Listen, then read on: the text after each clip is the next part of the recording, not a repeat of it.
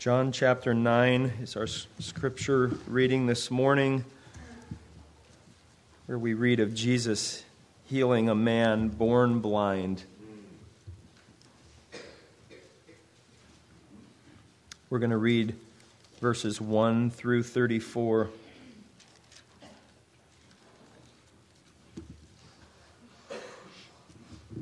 This is the account in the inspired Word of God. As he went along, he saw a man blind from birth. His disciples asked him, Rabbi, who sinned, this man or his parents, that he was born blind? Neither this man nor his parents sinned, said Jesus, but this happened so that the work of God might be displayed in his life. As long as it is day, we must do the work of him who sent me. Night is coming when no one can work. While I am in the world, I am the light of the world.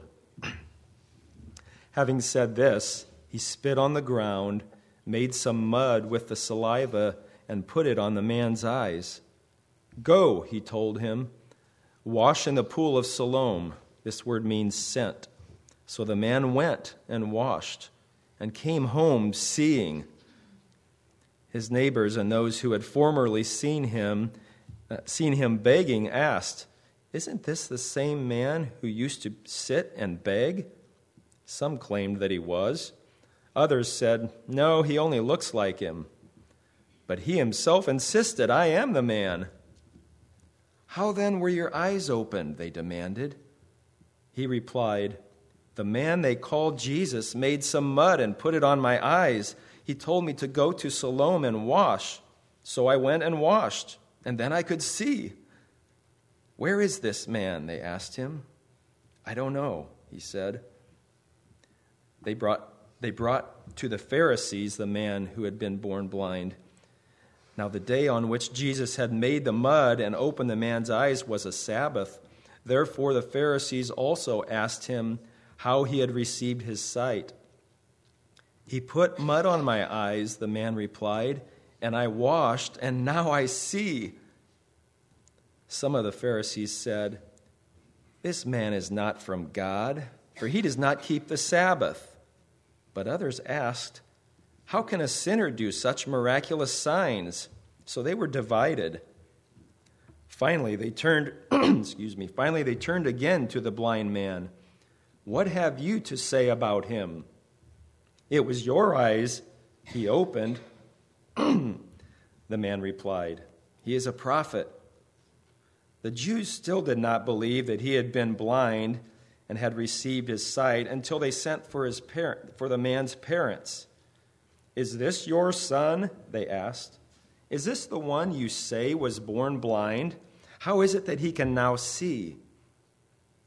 We know he is our son, the parents answered, and we know he was born blind.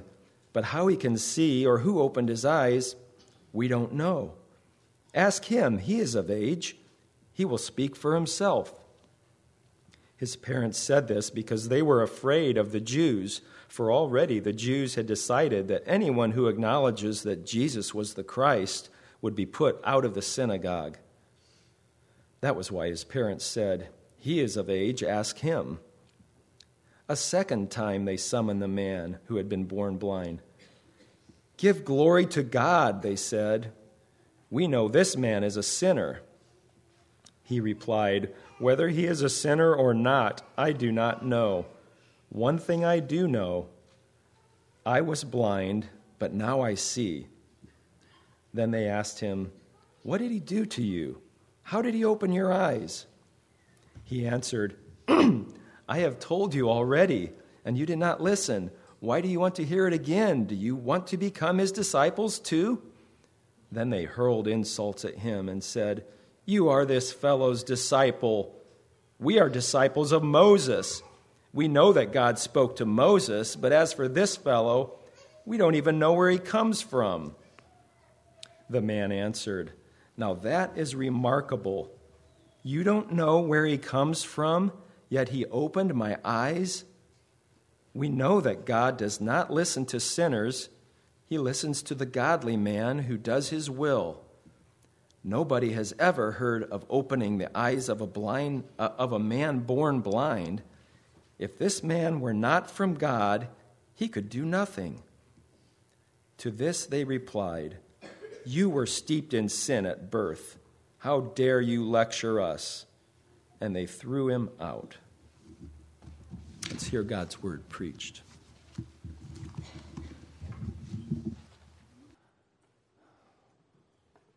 Couple weeks ago, our friend Marungi from Kenya uh, sent an email in which he said that their nation was reeling in shock over a church leader on the Kenyan coast who had a powerful influence over his people, and he had indoctrinated hundreds of his followers to starve themselves to death in the name of fasting so that they could go to heaven. So far, more than 110 bodies of adults and children have been dug up on his expansive 800 acre property. He's been arrested but this has led to the condemnation of churches in Kenya and calls for more stringent oversight by the government. Well, I don't need to tell you that the gospel of Jesus Christ is not that by starving yourself to death, you can go to heaven. That's a lie of the devil, and it's aimed at deceiving people into hell. In Matthew 23, the Lord Jesus warns us about a far more dangerous and deadly lie than that one. Because it's not just the teaching of a lone fanatic over in Kenya, but rather it was a false gospel that was being taught by the popular religious leaders of Israel. The top Bible scholars the teachers to whom the masses looked for spiritual direction and truth. And they were telling the people, this is the way to heaven, when in reality, it was the way to hell. And because of their powerful influence over the people, the Lord Jesus lifted up his voice and warned the people be careful, be on your guard against the yeast of the Pharisees by which he meant the teaching of the Pharisees. And so, though this first century religious party called Pharisees is no more, much of their false gospel and false religion lives on in our present day. Yes, and even in the churches that name the name of Christ. I don't have any fears that any of you here would starve yourself thinking that will get you into heaven.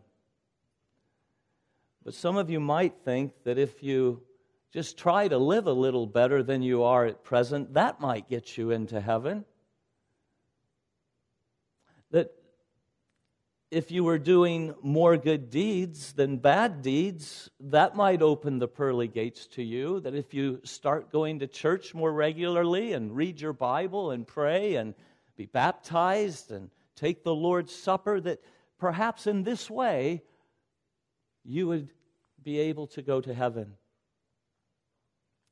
Well, these are all equally damning lies. So the teaching of the Pharisees is something we need to be warned against. It is the natural way that a sinner thinks that he can be saved. When he becomes convicted of sins, it's, it's often the first response just to try to clean up his life, to turn over a new leaf, thinking that ought to please God and to let me into heaven. So the Lord Jesus, God's eternal Son, who came into the world to seek and to save sinners, was deeply troubled and, yes, even angered to see people being lied to in the name of God. Lies that, if believed, would take them to hell. And so he did warn them, and he still warns us today by his words recorded in the scriptures. And so we're in a series uh, on the Pharisees, and we've turned to Matthew chapter 23, if you'll turn there with me this morning. Jesus' last words to the crowd in the temple after this, he'll speak only to his disciples. It's already the last week of his life leading up to his crucifixion, and he gives us this uh, long chapter uh, sobering words of warning about the false religion and hypocrisy of the Pharisees. So far, he has exposed the religion of the Pharisees and their hypocrisy in two ways. He says in verse 3 that they say and do not. And then he said uh, last week, as we saw, that even everything that they do, they do for the wrong reasons. They do it to be seen by men. So, did you live coram deo this week? Did you live with a sense that I am living under the eye of God and in the presence of God? As Al Martin defined the fear of God as the pressing awareness that, that you live constantly in the presence of God and you're making your way to your appointment with God in judgment, and so nothing matters more than that you please this God. Those uh, not uh, excuse me. So so today we're going to come to the next thing that our lord says and makes very clear about these pharisees in verses 13 through 15 and what he's going to tell us is that even though they were the spiritual leaders of israel they were going to hell now he hadn't been quite that clear i don't believe up to this point but now he lays it all on the line as he's, he's with the crowd for the last time. Now, not all errors in religion are damning errors, but theirs was. And that's why we see such strong words about them. Let me give you three introductory points before we dig into our text. Some versions of the Bible do not have verse 14 listed uh, for you. And uh, if you're using the NIV, that would be the same uh, for you. You'll usually see it in the footnote. Uh, the footnote says, Woe to you, teachers of the law and Pharisees, you hypocrites! You devour widows' houses, and for a show you make lengthy prayers.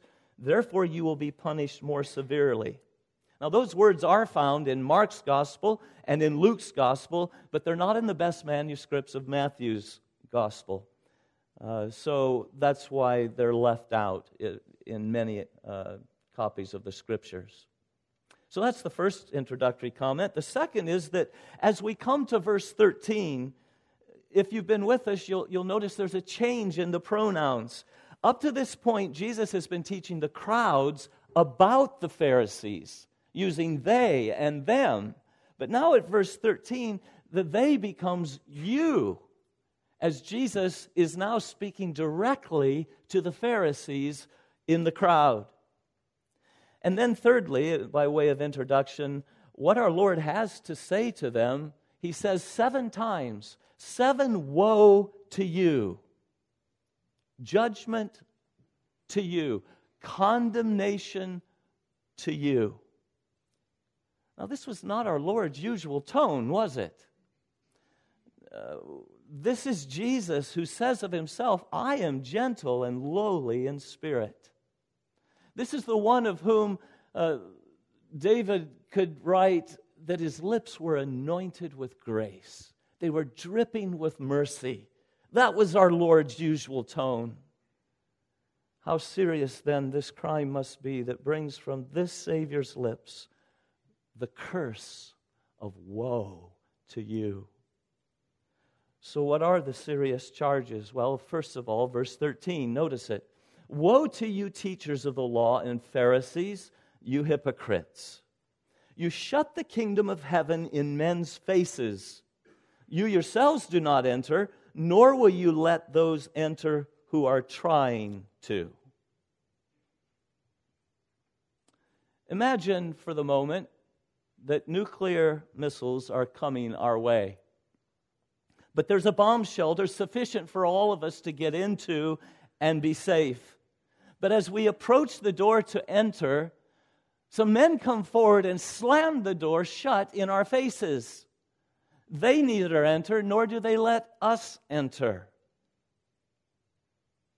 And they leave us all then to perish in the nuclear blast. Well, what the Pharisees were doing is likened to that, but it's infinitely worse than that because what is coming for us all is the wrath of God because of the offensiveness of our sins to this holy God. The wages of sin is death, not only physical death, but spiritual death, and the second death, the lake of fire. There's hell to pay for all outside the kingdom of Christ. And that's what we all deserve for our sins. But God so loved the world that he, he gave his one and only Son, that whoever would believe on him might not perish, but have everlasting life. A complete pardon, eternal life offered to all who will enter the kingdom, the kingdom of heaven, through the righteousness of Jesus Christ. We come by faith in repentance and get into Christ, and in that way we get into the kingdom. God has provided His own Son as the one and only door into the kingdom of heaven. I am the way, Jesus said. I'm the only way. No man comes to the Father except through me. And whoever does come to me, I will in no way shut out. I'll never slam the door in your face. I will welcome you. But the Pharisees, these spiritual leaders in Israel, refused to enter the kingdom of God through Jesus Christ. And they did all that they could to keep others from entering as well. Now, let's consider that. First of all, they themselves refused to enter. Jesus says of these religious leaders in John 5 and verses 39 and 40 You diligently study the scriptures because you think that by them you possess eternal life. These are the scriptures that testify about me, yet you refuse to come to me to have life. Now, again, these were the scholars. They poured over the their Bibles, the Old Testament scriptures. They knew them forward and backward, and they thought that because they had the knowledge of God, they therefore had eternal life, entrance into the kingdom of heaven. And Jesus says, But no, those, those scriptures testify about me. They all say Jesus is the key. Jesus is the door. He's the way into the kingdom of God. They point it to me.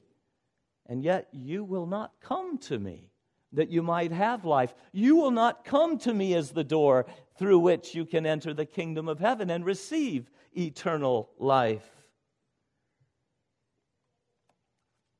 And so they studied the scriptures, but they missed Christ.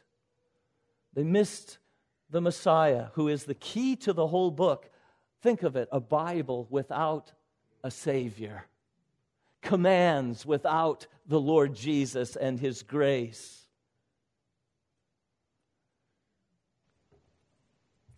That's very possible, not only to the Pharisees, but to us, to read the Scriptures without Christ. And Jesus said to them, Woe to you, experts in the law, because you've taken away the key to knowledge. That's Jesus. And you can study the Bible all of your life and miss Jesus. Many seminary professors do it and they get paid for it. These Pharisees did it and they missed him. The whole Old Testament was saying, The Savior is coming. The Savior is coming. But now that Jesus Christ, the Savior, had come, they hated him. They were jealous of him. They were envious of him, and so they refused to come to him to have life. They themselves would not trust in Jesus, and so enter the kingdom of heaven. But worse than that, the Bible, Jesus says that they also kept others from entering the kingdom of heaven. And they did that in four ways. First of all, by their bad example. This just wasn't a group of nobodies that was refusing Christ. This was the, the, the cream of the crop of the spiritual leaders. Think of all your favorite authors, Bible preachers, and authors that you love to listen to sermons and, and, and go to their conferences. Think if all those men were holding one opinion. You would be swayed by their example. And that's the way it was with the Pharisees. People looked to them for guidance, and they were meant to leave a good example. What shall we do? The people were asking. And the very ones who were set to set a good example were setting a bad example. And just by their example of themselves rejecting Christ, they influenced others to reject him. Just because our leaders say he's a phony Messiah and not the real one. We must wait for the real one. And so they hindered others from entering the kingdom. Mothers, are you using your influence over your children to lead your little ones to Jesus? Do they know that Jesus Christ is precious to you? Do they know that He's the most important person in your life? Is your example drawing them to love Him, trust Him, obey Him, and live for the Lord Jesus? They use their influence just by their bad example to keep others from coming to Christ. But their, their hindering of others went beyond just a bad example. There were active attacks on Jesus Christ, secondly. Active attacks. The Pharisees were constantly slandering Jesus, speaking against him, spreading lies about him, about him, poisoning the people against Christ and his gospel. And that's why we had John chapter 9 read for us. Here's this man born blind. They'd never heard of a man born blind being healed, but Jesus healed him. But, but he healed him on the wrong day, according to the Pharisees, because it was a Sabbath day. And as you remember from maybe our first week, they felt that certain things were work that was forbidden on the Sabbath. So Jesus made mud, didn't he? And put it on his eyes. And the man went and he washed on the Sabbath day. And so they felt that Jesus had to be a sinner because he was breaking the Sabbath. And so they bring the man to the Pharisees to investigate the healing. And since it was sinful to heal on the Sabbath, they come to this conclusion. They tell the man, oh, This man, Jesus, that healed you, is not from God because he doesn't keep the Sabbath. Now, of course, he kept the Sabbath. He's the one who gave the Sabbath command, he's the eternal God. It's his command. And he's Lord of the Sabbath. He was keeping it. And then they couldn't believe that it was really the man born blind. So they peppered his parents with questions Is this your son? Is this the one you say was born blind? How is it that he can now see? They said, We know he's our son. We know he was born blind, but how he can see and who opened his eyes, we don't know that. Ask him, he's of age. He'll answer for himself. Now, they only said that. They no doubt had heard from their son how he was healed and who did it. But they only said that because they were afraid of these Jewish leaders. They had already decided that anyone who acknowledged that Jesus was the Messiah would be excommunicated, put out of the synagogue. And that's more than just, well, I can't go to that church anymore. The whole Jewish society was turned against you. And if you had a business, they'd boycott your business. There were re- repercussions to pay. And they had already made that known. If you follow Jesus, you're out. And that's why these parents were saying, Well, you go ask him. He's old enough to answer.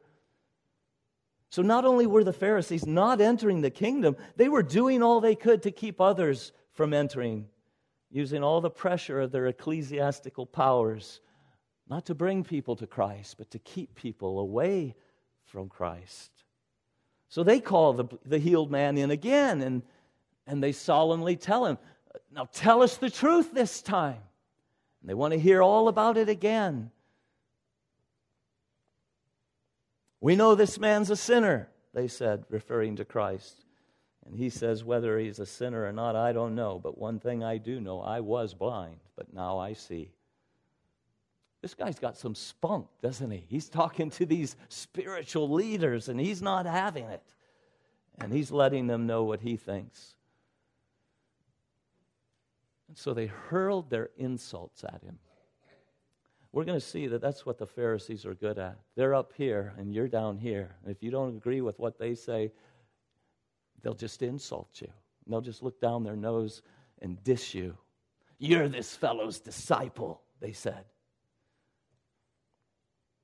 And he answered, Well, we know that God doesn't listen to sinners, he listens to the godly the godly man who does his will. Nobody's ever heard of opening the eyes of a man born blind. If this man were not from God, he could do nothing. They had no answer for this poor man. And so they resorted to what? Further insults. You were steeped in sin at birth. That's why you're blind. How dare you lecture us? And they threw him out. They excommunicated him from the synagogue. So, nation of Israel, here are your spiritual leaders. Jesus is exposing them, you see, in this sermon in Matthew 23. And, and their, their way of treating Jesus all along was exposing them. They're doing all that they can to keep people from trusting in the Lord Jesus. John 7, Jesus was teaching in the temple in Jerusalem, and some were saying, This Jesus must be the Messiah. They were amazed at his teaching, they were amazed at the miracles he was doing. And the Pharisees heard the people whispering these positive things about Jesus, and they sent guards to arrest him. And the guards came back empty handed, and they nailed the guards. Why didn't you bring him in? No one, no one ever spoke the way this man speaks. The guards who went to arrest him were themselves arrested by his preaching, his gracious words of the gospel. Do you mean that he's deceived you also? The Pharisees retorted. Has any of the rulers of the Pharisees believed in him? No. You see, they give their own answer to their own question. No Pharisee has believed in him. But this mob who knows nothing of the law, there's a curse on them. These know nothings. Only they follow this Jesus, this fellow. So the Pharisees tried their best to keep others from entering the kingdom through the door of Christ by their bad example, number, uh, number one, and by active attacks on Jesus, number two, but thirdly, by their false gospel their false gospel. We'll get into this more another time. Suffice it to say now that the, the, the Pharisees taught us salvation by works. You work your way to heaven. You must earn entrance into the kingdom by your own righteous acts, by faithfully keeping all of God's laws and also the rules of the rabbis, the application of those laws. Their confidence then was in their own law keeping in their own righteous living. That was the religion of the Pharisees. Their confidence and trust was not in the righteousness of Jesus Christ. So they opposed the gospel of Jesus Christ. That salvation is not by works of righteousness that we have done, but by God's mercy provided in Jesus Christ. By grace alone, through faith alone, in Christ alone. We enter the kingdom of heaven then only by trusting in Christ's works, not our own. But the Pharisees rejected that and instead directed people to legalism's dead end street of trying to work your way and do more good deeds than bad deeds and find yourself at last in the kingdom with yourself to thank for it. So, anyone who believed their false gospel was effectively being kept out of the kingdom of God. They were using their false gospel to slam the door on the real gospel, the way of entrance into the kingdom of heaven through faith in Jesus Christ. And then, lastly, the fourth way that they hindered others from entering the kingdom was by their great zeal to win converts to their false religion. We have this in verse 15. Jesus says, Woe to you, teachers of the law and Pharisees, you hypocrites! You travel over land and sea to win a single convert, and when he becomes one, you make him twice as much a son of hell as you are. Now, the Pharisees could be very zealous in their missionary endeavors to win converts. Yes, even sometimes to win Gentile converts to their Christless, legalistic religion. They believed salvation was for the Jews, the ancestors of Abraham. But if the Gentiles, if you and me, we Gentiles, we non Jews, wanted to enter the kingdom of heaven, why, then we must first become religious Jews and, and follow all the religious laws of the Old Testament like the Jews did. So, in essence, we have to, if we're Gentiles, we've got to become Jews to become believers and, and enter into heaven.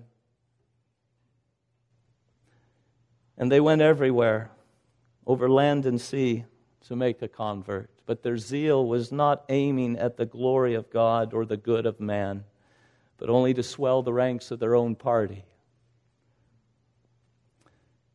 And their zeal to make disciples, Jesus said, did much more harm than it did good. You know, I do believe that religion has damned more people than it has saved, and this is what we're seeing. These were religious people, hyper religious men. And yet Jesus says you go to great lengths crossing land and sea to gain just one convert to your religion. And once you've made him a convert, what do you have? You've got a man, a woman who is twice as much a son of hell as you are. So don't miss what Jesus is saying about the Pharisees. Not only talking about the convert, he's now talking about the Pharisee, isn't he? They claim to be sons of the kingdom. Matthew 8 12. But they are, Jesus says, sons of hell. And their converts are doubly so, as they often outdid the Pharisees in their own false religious zeal. Hendriksen says a son of hell means a person belonging to hell, a person worthy of hell, a person bound for hell. Yes, that's strong language, but the situation more than warranted it from our Savior. So, what's happening here? We've seen the charge that these Pharisees refused to come to Christ to enter the kingdom, and they actually slammed the door and tried to keep people out who were trying to enter. What's happening here? Verse 16 makes it plain when Jesus says to them, Woe to you, blind guides blind guides. You know, it's one thing to be blind, and it's another thing to be a blind guide. A blind guide who claims he can see, who claims that he is a safe guide to others. Follow me, he says. I know the way. That's the way these Pharisees were. We've studied, we know the way. Follow us. What's happening here is pictured in a print of a painting that's hung on my study wall at home by a 16th Flemish painter, 16th century Flemish painter named Peter Bruegel. In the background is a church building. In the foreground of the painting is a line of blind men, each with their hand on the blind man's shoulder in front of them. And so here's the line, and it goes on and on and the man who's leading them is also blind, but he has already fallen into the ditch. And the painting makes clear as can be that all the rest who are following him are going to end up in the same ditch in which he is.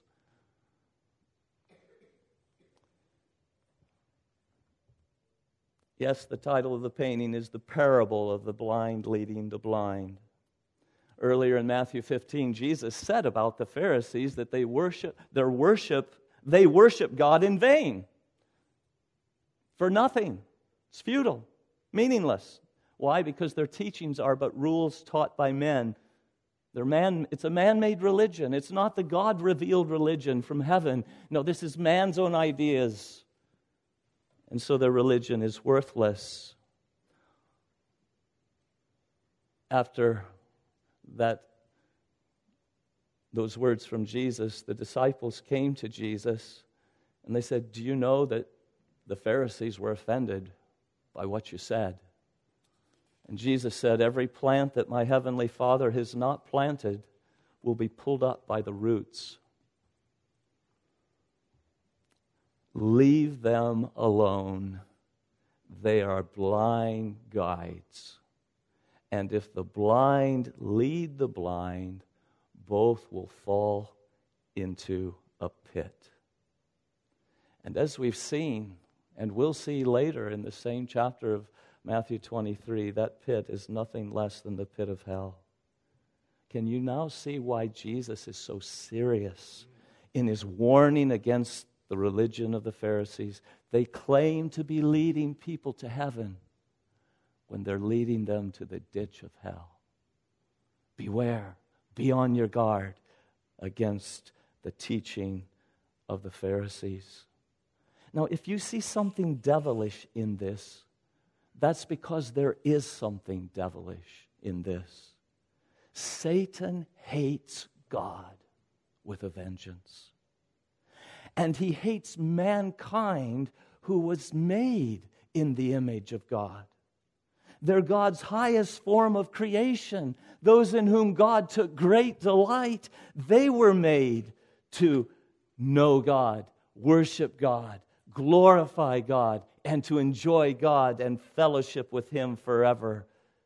And because Satan hates God and all that reminds him of God, he hates all mankind and he does all he can to see them damned in the end. Well, these Pharisees were doing the devil's work. There is something devilish in what they're doing. Paul writes about them in 1 Thessalonians 2 that they killed the Lord Jesus and the prophets and also drove us out, us missionaries, us evangelists. They dis- displease God and are hostile to all men in their efforts to keep us from speaking to the Gentiles so that they may be saved. Let me read that again. These, these religious leaders, they displease God and are hostile to all men in their efforts to keep us from speaking to the Gentiles so that they may be saved. That's the greatest cruelty and inhumanity and hostility to man. I get reports two times a day, or at least once a day now, about the, the war in Myanmar between the military that's fighting their own people and slaughtering and butchering them and burning their cities and doing horrendous things. It is, it is so bad I have to quit reading at times and just put it away for a week. But those things are happening in our world. But there's something even more cruel. And that's to take the hand of someone and say, hey, here, let me lead you to heaven, when really you're leading them to hell. You can do that by your example. You can do it like the Pharisees by teaching a false gospel. You see, this is part of that old hostility way back in Genesis 3:15, when God said to Satan that he would put hostility between the serpent and the woman's seed. They are hostile against God and his people, against all men. And Satan takes out that hostility on all men by blinding them Listen to what Paul says in 2 Corinthians 3 or 2 Corinthians 4, 3 and 4. If our gospel is hidden, it's hidden to those who are perishing. The God of this age, that's Satan, has blinded the minds of unbelievers so they cannot see the light of the gospel of the, the glory of Christ. The only way Satan can keep sinners in his kingdom and keep them from going over to Christ is to hide them from, to hide Christ from them, not to let them see the glory of, of Jesus Christ, not to let them see the beauty of Christ. They must not be allowed to see him. So he blinds their minds by spreading his lies. He's the father of lies, he's the the author of the very first lie that was told to Eve in the garden, by which we all fell as Adam followed her into sin, and Adam being our representative. We've all been plundered by the lie of the devil. And every other lie about Jesus and the gospel and the way of salvation, he's the father of it. You see, he hates God, he hates people, the image of God. And it's all intended, these lies are all intended to keep people in the dark about the real way to, G- to, to, heaven, the, the one way, the only way, Jesus Christ. And the devil has all sorts of helpers out there. And the most cruel are those who spread a false gospel in the name of God. This was the lie of the Pharisees. You can work your own way into heaven. And it's very much with us today. Now, don't miss the heart of Jesus Christ in all of this. We've seen the Pharisees, and yes, it's horrible what we see. But, but don't miss the heart of the Lord Jesus in his scathing condemnation of the Pharisees. In Ezekiel 34, the Lord says, Because the shepherds of Israel care nothing for the sheep and only care about themselves, I myself will come and shepherd them. That's some 600 years before Jesus was born. The shepherds of Israel will care nothing for them. So, what? I'm not just going to sit here in heaven's glories and just watch it happen. I myself will come and shepherd them. What a heart. And so, Jesus, the eternal Son of God, has come into the world to seek and to save lost sheep. Love will not let him stand by and keep quiet while Israel's spiritual leaders are blind and leading blind sinners into the ditch of hell with their false gospel. The Pharisees, did they travel over land and sea to make one convert who became a twofold son of hell? Well, what moved the Son of God to travel all the way from heaven to earth and to even go further down to the hellish cross? What would move him to do that? Well, it was love. It was love. Love of the Good Shepherd to come and lay down his life for the sheep, and sheep that loved to wander, sheep that had their backs turned to God and were going their own way. Yes, it was love for such sheep that Jesus came, and there at the cross he crushed the head of the serpent, as was said in Genesis 3:15.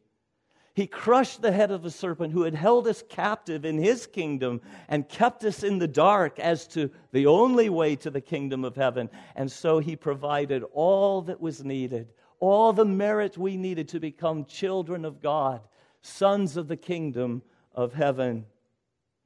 And so, this anger that we see in Matthew 23 against the Pharisees is the love of the Good Shepherd in action for the poor, lost sheep like you and me. Not going to give up the field to the lies of the devil, but going to bring the Savior into the world and proclaim his gospel. Here he is. Let's love him then for warning us about the lies that are being told about heaven and hell. Let's thank him. Let's praise him for telling us the truth for being himself the way, the truth, and the life by which we come to the Father. And then let's learn from the zeal of the Pharisees. Will they be so zealous in spreading their damning lies? Will, they be, will we be outdone by them in our zeal to spread the saving truth of the gospel of Christ? Again, mothers, work hard Pray hard to bring your children to Jesus, to repentance and faith in Him. Tell them the gospel story of Jesus often, early, and live a life worthy of that gospel. And all of us, let us by our witness spread the truth that exposes the lies and false gospels.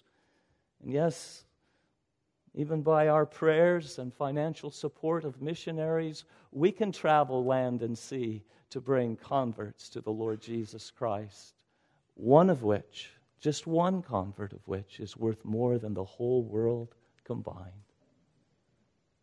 A sinner saved for eternity from endless torments. to endless bliss in communion with Christ forever. And let's be grateful that when we were spiritually blind and could not see any glory in Jesus, that we should love him, that we should trust him, that we should follow him. That the same God who at the beginning said, Let there be light, and there was light, made his light to shine in our hearts, that we might see the light of the knowledge of the glory of God in the face of Jesus Christ and forsake that kingdom of darkness and be brought into the kingdom of the Son God loves. Coming into that kingdom through faith in Jesus Christ. Let us thank Him. Let us never grow weary in giving our thanks that Jesus came to save us. And lost people, lost person, you need to know that not all religion is saving religion. There is much that is false out there. Don't be deceived by all the false gospels, and none more deadly than the Pharisees get into heaven by your own doing. No, we're saved not by what we have done, not by what our hands have done, but by what our Savior did and what He did for us. You know, the way to spot a counterfeit is to know the genuine. So study the genuine gospel. Get to know the gospel, sinner friend. Get to know Christ, who is the whole key into the kingdom, uh, to the scriptures and the way into the kingdom. It's Christ who saves. He's the only way to the Father. You'll meet him in the Bible. So let Jesus, the Good Shepherd, take you and lead you and teach you and guide you into the scriptures. Believe everything that His Word has to say about God, about yourself, about sin, about the judgment, about the right way of salvation, about heaven and hell. Believe it all because you can trust yourself to this Savior. He's come all the way from heaven on this mission to save sinners.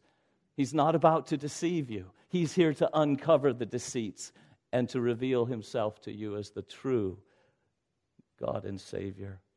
Don't stop short of Him. He's the way in to the kingdom of heaven. Let's all rejoice together in Christ and put no confidence in the flesh. We'll do it by way of number 403 as our response this morning. Not what my hands have done.